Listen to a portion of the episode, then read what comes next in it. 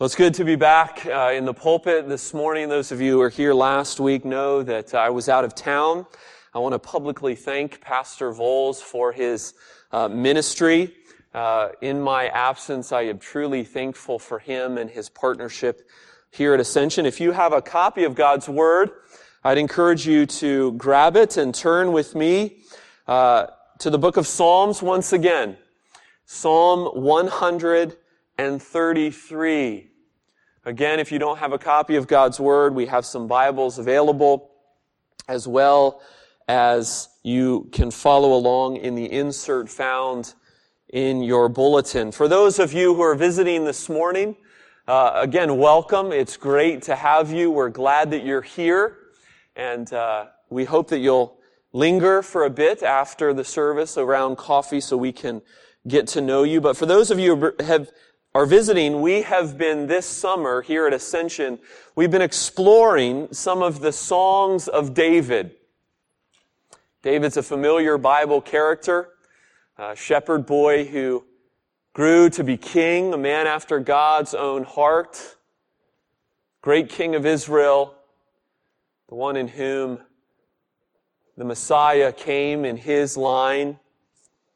And out of the 150 Psalms that we have in what is known as the Psalter, that's often what we call the book of Psalms, of the 150 Psalms that we have, 73 of them have David's name on them, making David easily the most common author of these poems, these, these prayers, these songs. And over the last week, I've wanted to give us a varied picture of the emotions and the experiences that David expresses. And so we've looked at Psalms of revelation, of forgiveness, of, of longing, and of desperation.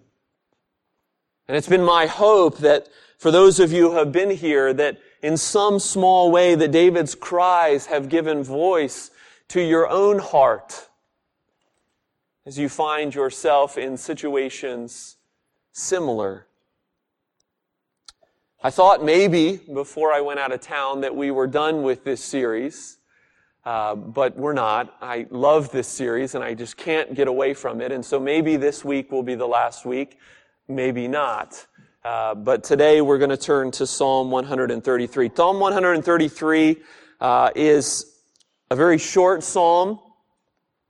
But before you hear it, I want to set up a little bit of the context uh, of Psalm 133. Psalm 133 fits into a grouping of psalms that are known as the Psalms of Ascent. The Psalms of Ascent. Psalm 120 through Psalm 134, all the Psalms in between, those make up the Psalms of Ascent. Now, what are the Psalms of Ascent? Well, three times the ancient people of God, the Jews, the ancient Jews, would travel from their villages and towns throughout the promised land. They would travel to the city of Jerusalem, to the temple, to the place of God's presence to them. And so in early April, at the conclusion of the barley harvest, they would come from all around to celebrate the Passover. And then in late May, they'd return after the end of the wheat harvest in order to remember God's provision of the promised land to them. And then finally, in October, during the time of the grape and olive pressing, God's people would return once again for one of the most significant days of their year, and that it was the Day of Atonement, where the priests would go before the Lord and offer sacrifice for the atonement, for the forgiveness of the sins of God's people. And so there was a lot of traveling going on by God's people, the ancient Jews. And so these songs, these songs of ascent, are what we would call journeying songs. They are pilgrim songs as God's people would travel from village and town, ascending ascending to the hill of Jerusalem, they would sing these songs together to remind themselves of God's truth, to remind themselves of God's promise, much like we do every Lord's Day morning. We join our voices in praise. Now, I know this morning that we aren't Jewish, and we're not literally walking to a place this morning, but we are pilgrims, and we are on a journey together. And therefore, this psalm, this song, is our song. And so listen as I read Psalm 133, very short. Behold how good and pleasant it is when brothers dwell in unity. It is like the precious oil on the head, running down on the beard, on the beard of Aaron, running down on the collar of his robes. It is like the dew of Hermon, which falls on the mountains of Zion. For there the Lord has commanded the blessing, life forevermore. Amen. This is the word of the Lord. Well, I know that I don't have to inform you of this fact, of this reality, but I bring it up to your attention once again. We live, brothers and sisters, in a fractured, divided world. In the present reality of sin in our own hearts and in the systems and structures of our world have destroyed not only the peace that we are supposed to have with our Creator, but they have destroyed any lasting peace that we can experience with one another. Our history is littered with examples of division and the fracturing of peoples. Our own history we don't think about this much in the Northwest, but they think about it in Georgia, let me tell you. North versus South. German versus Jew. If you know anything about world history, Hutu versus Tutsi. Israeli versus Palestinian, white versus black, Democrat versus Republican, and we could go on and on. Ethnic division runs deep. Political ideology is a passionate held belief. Is there a place in our world, in a broken society, where unity and community and peace can really happen? Where differences don't necessarily dissolve, but they do fade in the background in light of that which unites. Well, I think all of you in this room know where I'm going with this. There is such a place, and it's here. It is us. It is the church. You see, Psalm 133, this song of David, reminds us of the counter-cultural, supernatural phenomenon that is the church of Jesus Christ. Psalm 133 is a call to unity. It's a call to life together. It's a call to community. And as we walk through these first, these these short three verses, you might think three points, three verses, three points, go for it, Nate. Oh no. Four points. Four points in a three verse psalm. Four truths that I want to guide us this morning. And the first one is this. We're not going to spend a whole lot of time on this, but the first truth is this. We are called to true biblical community.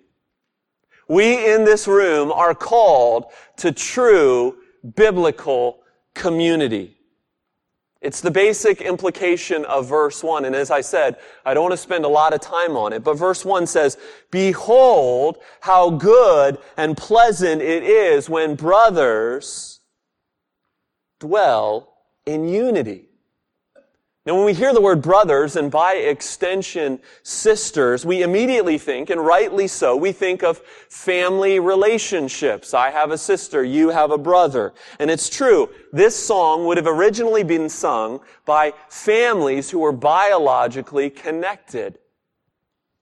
And then beyond that, by those who were not only connected by family, but were connected ethnically as the Jewish nation and people of God.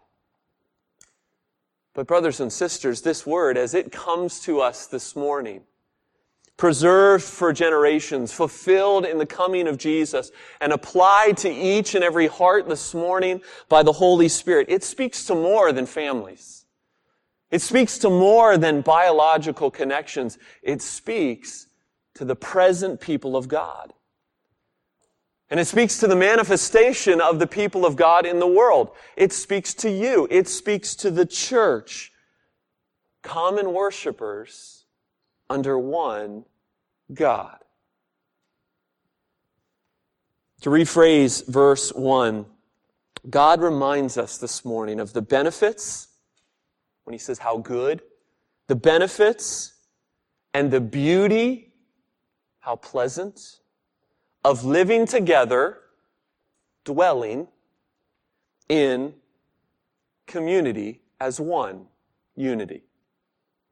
Our fellowship, our community is a reality intended to bring glory to His name and good to our lives, good to our souls. That's what this psalm is about. This psalm is about true biblical community. And folks, this is exactly what Jesus wants from us. This is exactly what Jesus prayed for for us. In John chapter 17, let me read you just a bit. He says to the Father, I do not ask for these only, but also for those who will believe in me through their word, that they may all be one. Just as you, Father, are in me and I in you, that they also may be in us, that the world may believe that you have sent me. The glory that you have given me, I have given to them that they may be one, even as we are one. I in them, and you in me, that they may be perfectly one, that the world may know that you sent me and loves them even as you loved me.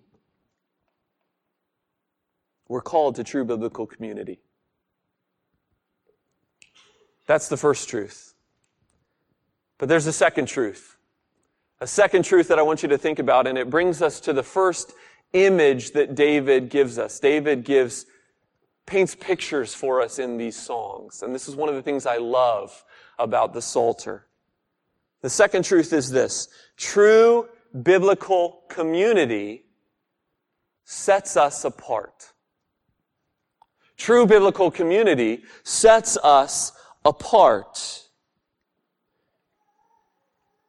See, after emphatically stating the benefits of and calling us to community in verse 1, David gives us two pictures.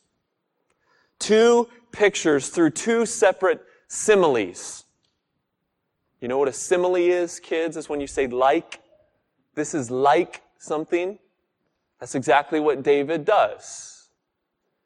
And the first simile is theological, and the second simile is geographic. Verse 2. It is like, that is, community, true biblical community is like the precious oil on the head, running down on the beard, on the beard of Aaron, running down on the collar of his robes. And you're, you're picturing that, and you kids are thinking about that, and you're like, yuck. That doesn't look good. That doesn't sound good. I've had stuff poured on my head. It's not all that comfortable. What is David saying here? Well, to our modern minds, it is confusing, but oh, this is so good. This is such a beautiful picture that David is giving us. What David is doing is he's reminding God's people through this song, he's reminding them of Exodus 30. He's reminding them of that passage that we read, the recipe for the oil and the action of the oil. You see, this was a beautiful ceremony of the Old Testament that God set in place to vividly, beautifully, powerfully, in every way, visually and with your nose, to show that these things and this individual was set apart. You see, the priest, Aaron, they represented God's people. God's blessing came through them. And so God ceremonial, ceremonially set them apart before the people through the anointing of oil.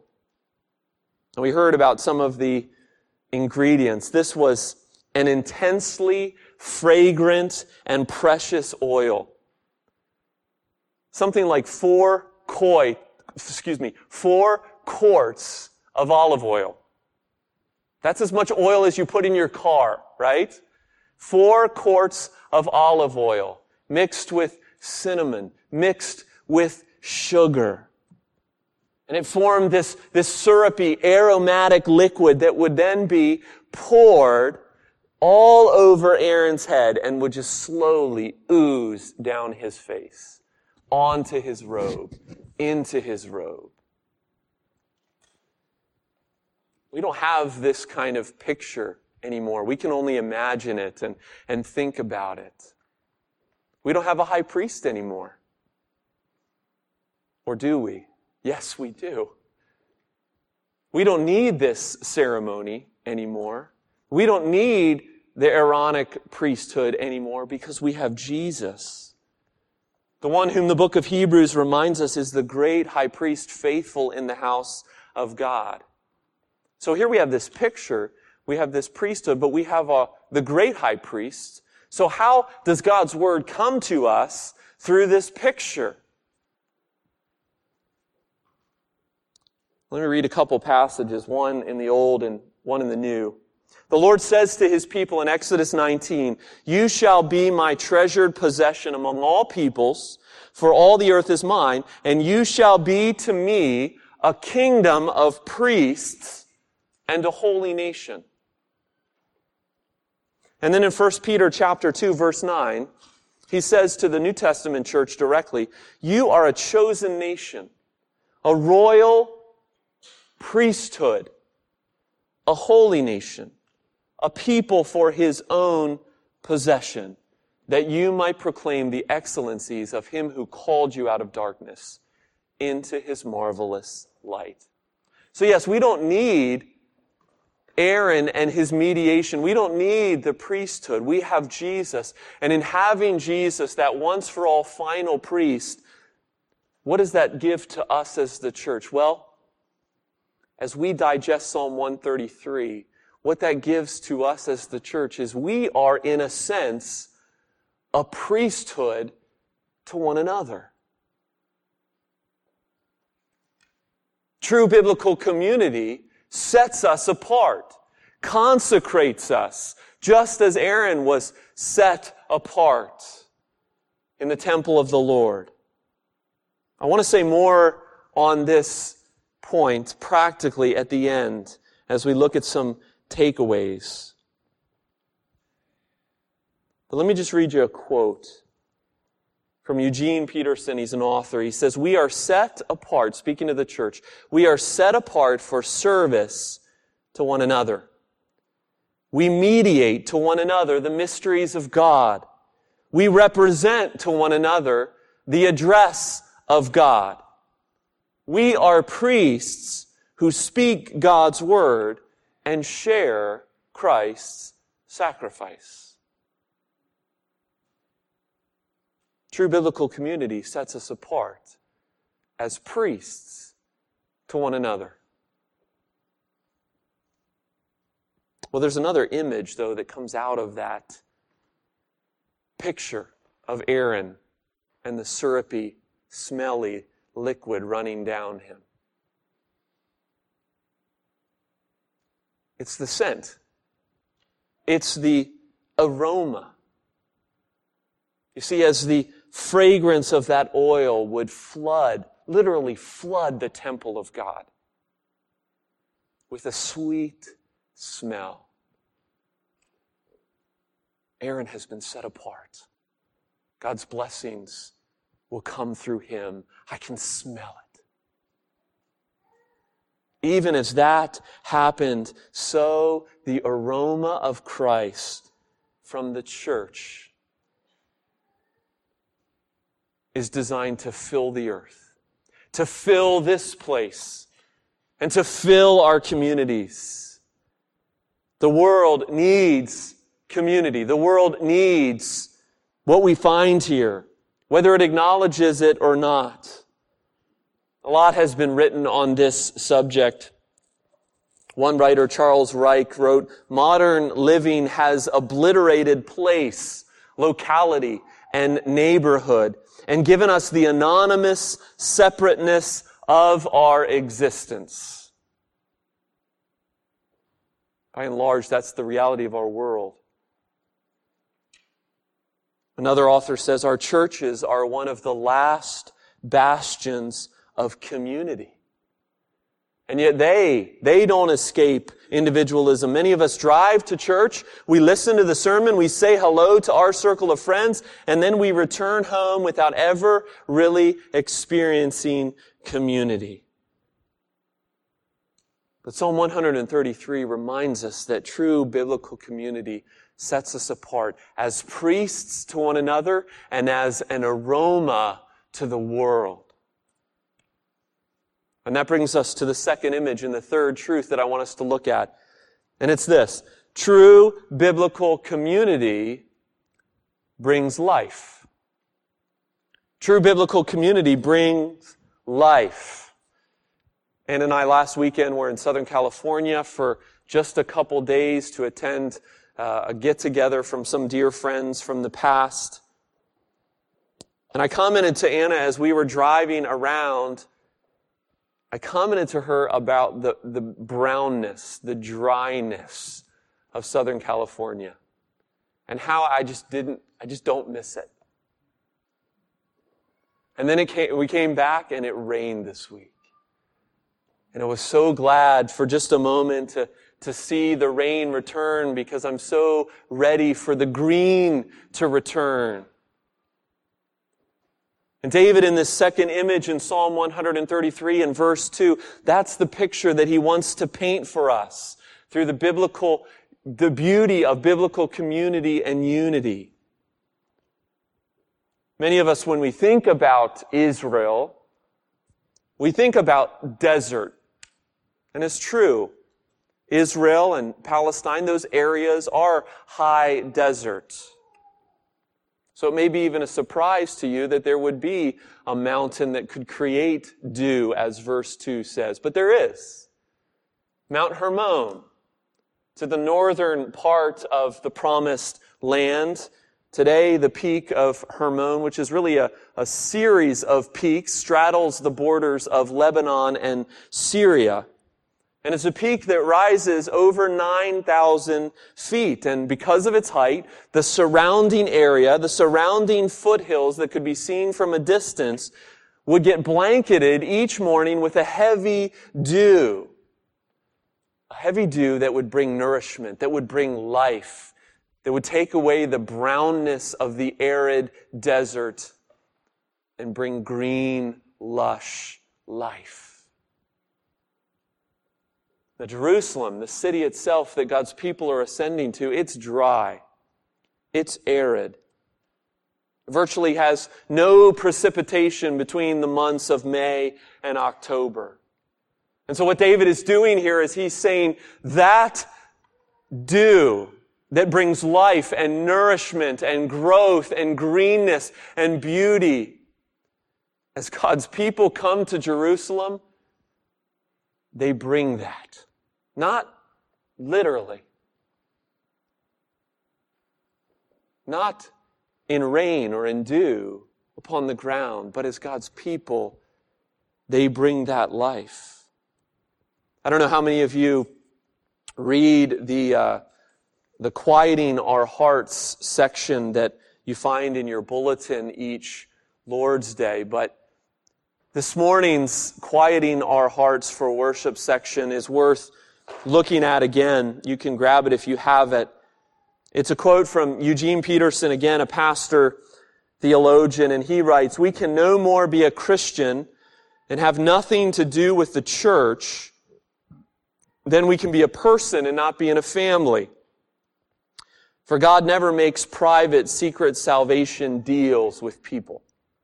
His relationships with us are so personal, true, intimate, yes, but private, no. We are in a family in Christ. And when we become Christians, we are among brothers and sisters in faith. No Christian is an only child. You're not alone. You weren't made to be alone. You were made for community. And if you're in Christ here this morning, you were made for this community. And it's community not just for Christians. But see, community is craved by humans, by all those who are made in the image of God. Think about this. God has never been alone. Right? That's what Jesus was saying in John 17. God has never been alone for all eternity. He has dwelt in community. Father, Son, and Holy Spirit. And so as you were created, as you were breathed into existence, you have that built into you. That need for others, reflective of the Godhead. God invites you into that fellowship. Everything in our world is pushing us apart. When what we really need, and at our core, what we want, and I'm thinking of your neighbors, your coworkers, what they really want is this. It's community.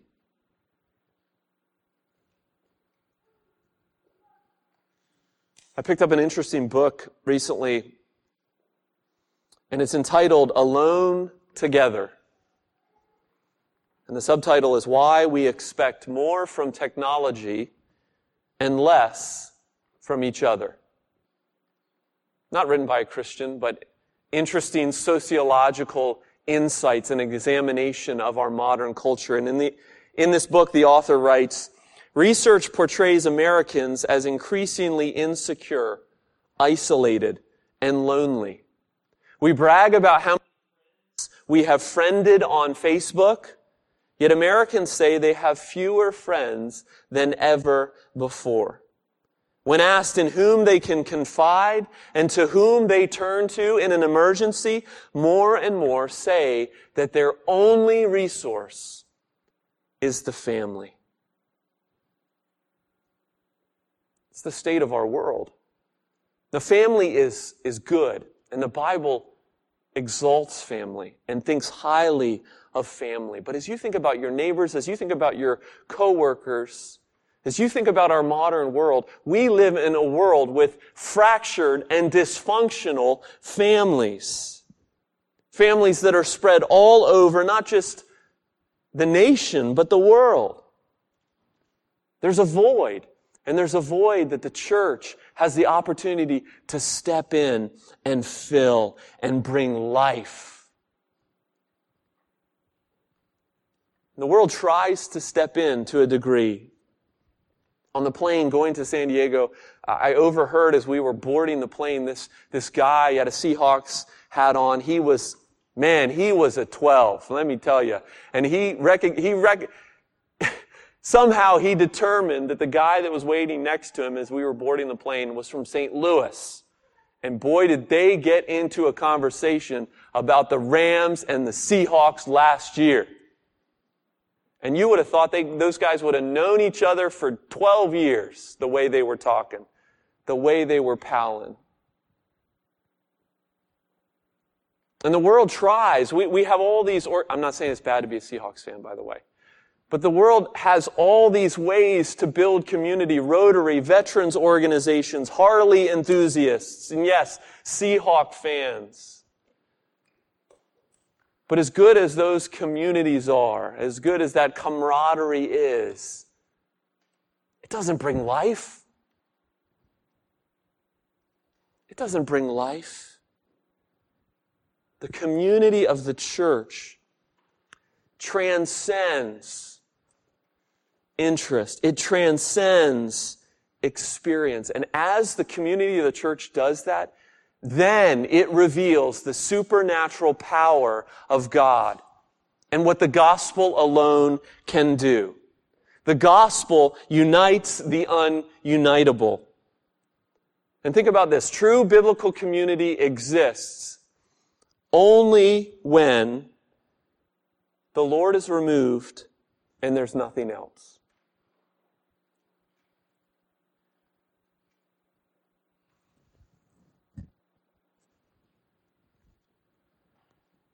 If it were not for the gospel, why else would you be in each other's lives? But because of the gospel, your lives are indispensable to one another. Now, I'm not saying there's no commonality in this room. We got a lot of Seahawk fans who would unite around the Seahawks. We got other people who would unite around life experience. But true biblical community, powered by the gospel, says that not everyone in this room, if you take away the Seahawks, if you take away the fact that I'm a 40 something young dad, would I be hanging out with you guys? Probably not. But because of the gospel, I am and I need you. And you need each other. And true biblical community brings life. Jesus said that the world would know him by our love for one another. And true biblical community reveals that. Well, one final truth for us this morning. True biblical community flows from grace. True biblical community flows from grace. It's a short psalm, three verses, but did you notice what phrase is repeated over and over again? Running down. Running down. And even in verse 3, though it's translated as falls on, it's the same Hebrew word, yarad the same Hebrew word in all three verses. It's like oil running down. It's like oil running down. It's like dew running down. The point is that it's something that descends upon us. True biblical community descends upon us. It's not something that we can purely manufacture. True biblical community must begin with hearts that have been redeemed. And we don't do that. That's grace. True biblical community flows from hearts that have been shown grace and want to give grace. And that doesn't just happen. It flows from the gospel. From the undeserved kindness that we have been shown in Jesus Christ. And even then, our own sin, our own self centeredness so often stands in the way. And so, true biblical community flows by grace. So, the first application for us is we got to pray for this. It doesn't just happen. Do you notice the kind of prayers that we prayed this morning, even in the prayer of invocation? Holy Spirit, pour out on us. Same picture. If we don't have that pouring, we're not going to live in community. We're not going to show the world that, hey, we're not just all Seahawk fans in this room. We're a bunch of crazy, messed up people, but we love one another more than family because we are family.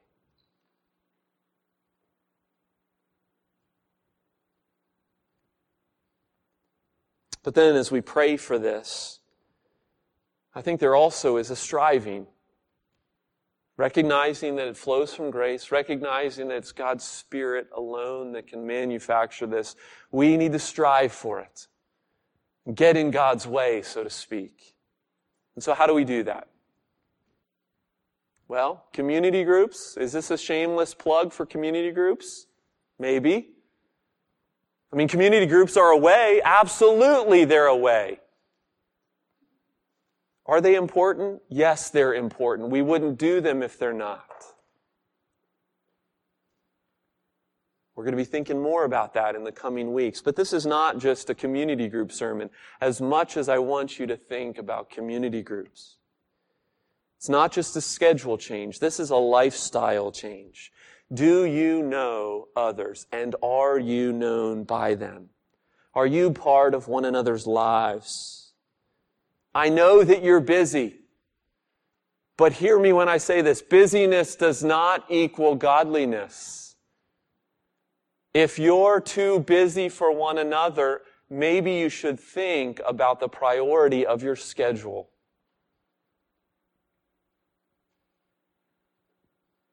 I know that's harsh. I know that doesn't take into consideration everyone's life circumstances. We go through seasons that are more difficult than others, but sometimes I think we hide behind busyness as if that's godly.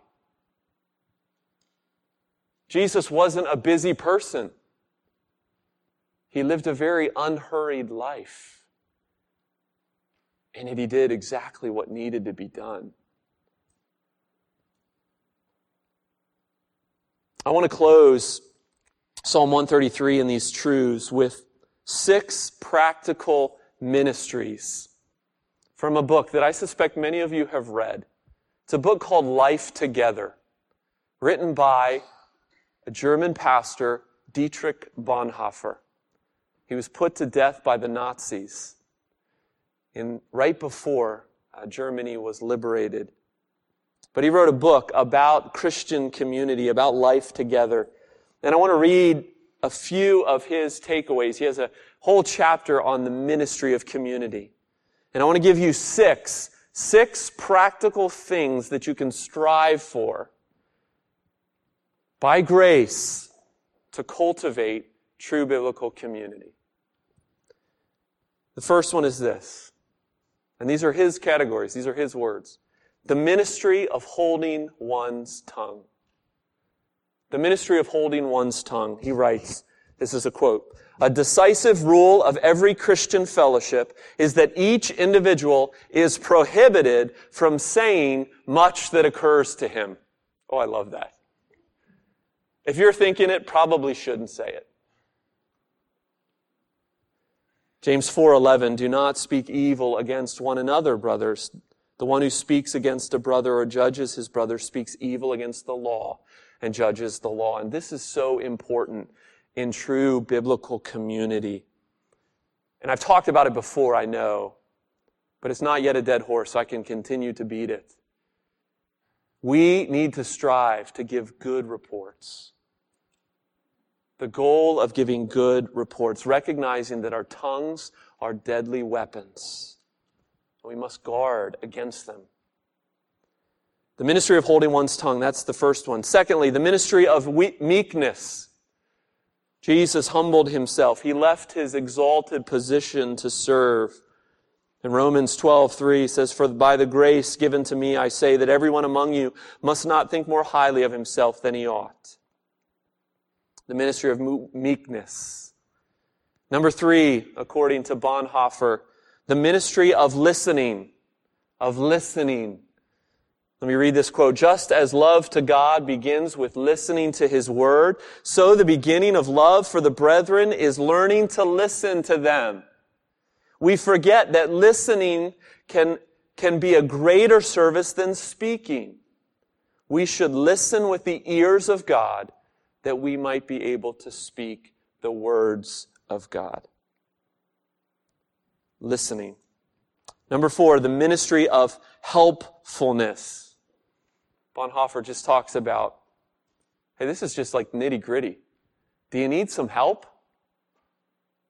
Not even, you're not even in a catastrophe. You're not even in a crisis. Can I help you? He says, we must allow ourselves to be interrupted by God. And what he means when he says that is we must allow for the sake of true biblical community, others to interrupt us. Number five, the ministry of bearing. It is only when he is a burden that another is really a brother and not merely an object to be manipulated. Kind of had to think about that quote. I'll read it again. It is only when he is a burden that it, another is really a brother and not merely an object to be manipulated. In other words, we're not serving, we're not loving in order to get something out of each other, but because you're my brother, you're my sister, not because you're going to pay me back. The ministry of bearing. And then the last one, the ministry of proclaiming. And really, you can't proclaim unless all these other things have taken place. You don't have a platform to proclaim unless these other things have happened. So Bonhoeffer says, where Christians live together, the time must inevitably come when in some crisis, one person will have to declare God's word to one another. Ephesians 4:15 speaking the truth in love. True biblical community. It's what Psalm 133 pictures for us and calls us to. It's what I want us to be at Ascension. One that is good, one that is pleasant, one that's accomplished only by grace, by the power that comes through the gospel and through Jesus, and through the indwelling spirit to love and to work in our lives. If we can be that kind of community, the world will take notice. Let's strive for it. Let's pray for it. Let's depend on grace for it. Let's pray. Father in heaven, we thank you for your word. Father, I thank you for this song that for generations your people have put upon their lips as a, as a cry, as a picture, as a longing for what you call your people to be in a broken, in a lonely world.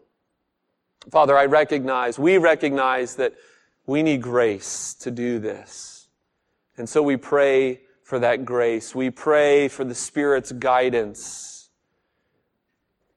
That even this morning, you would teach us the way that we should go for your glory, for the good of your kingdom. In Jesus' name we pray. Amen.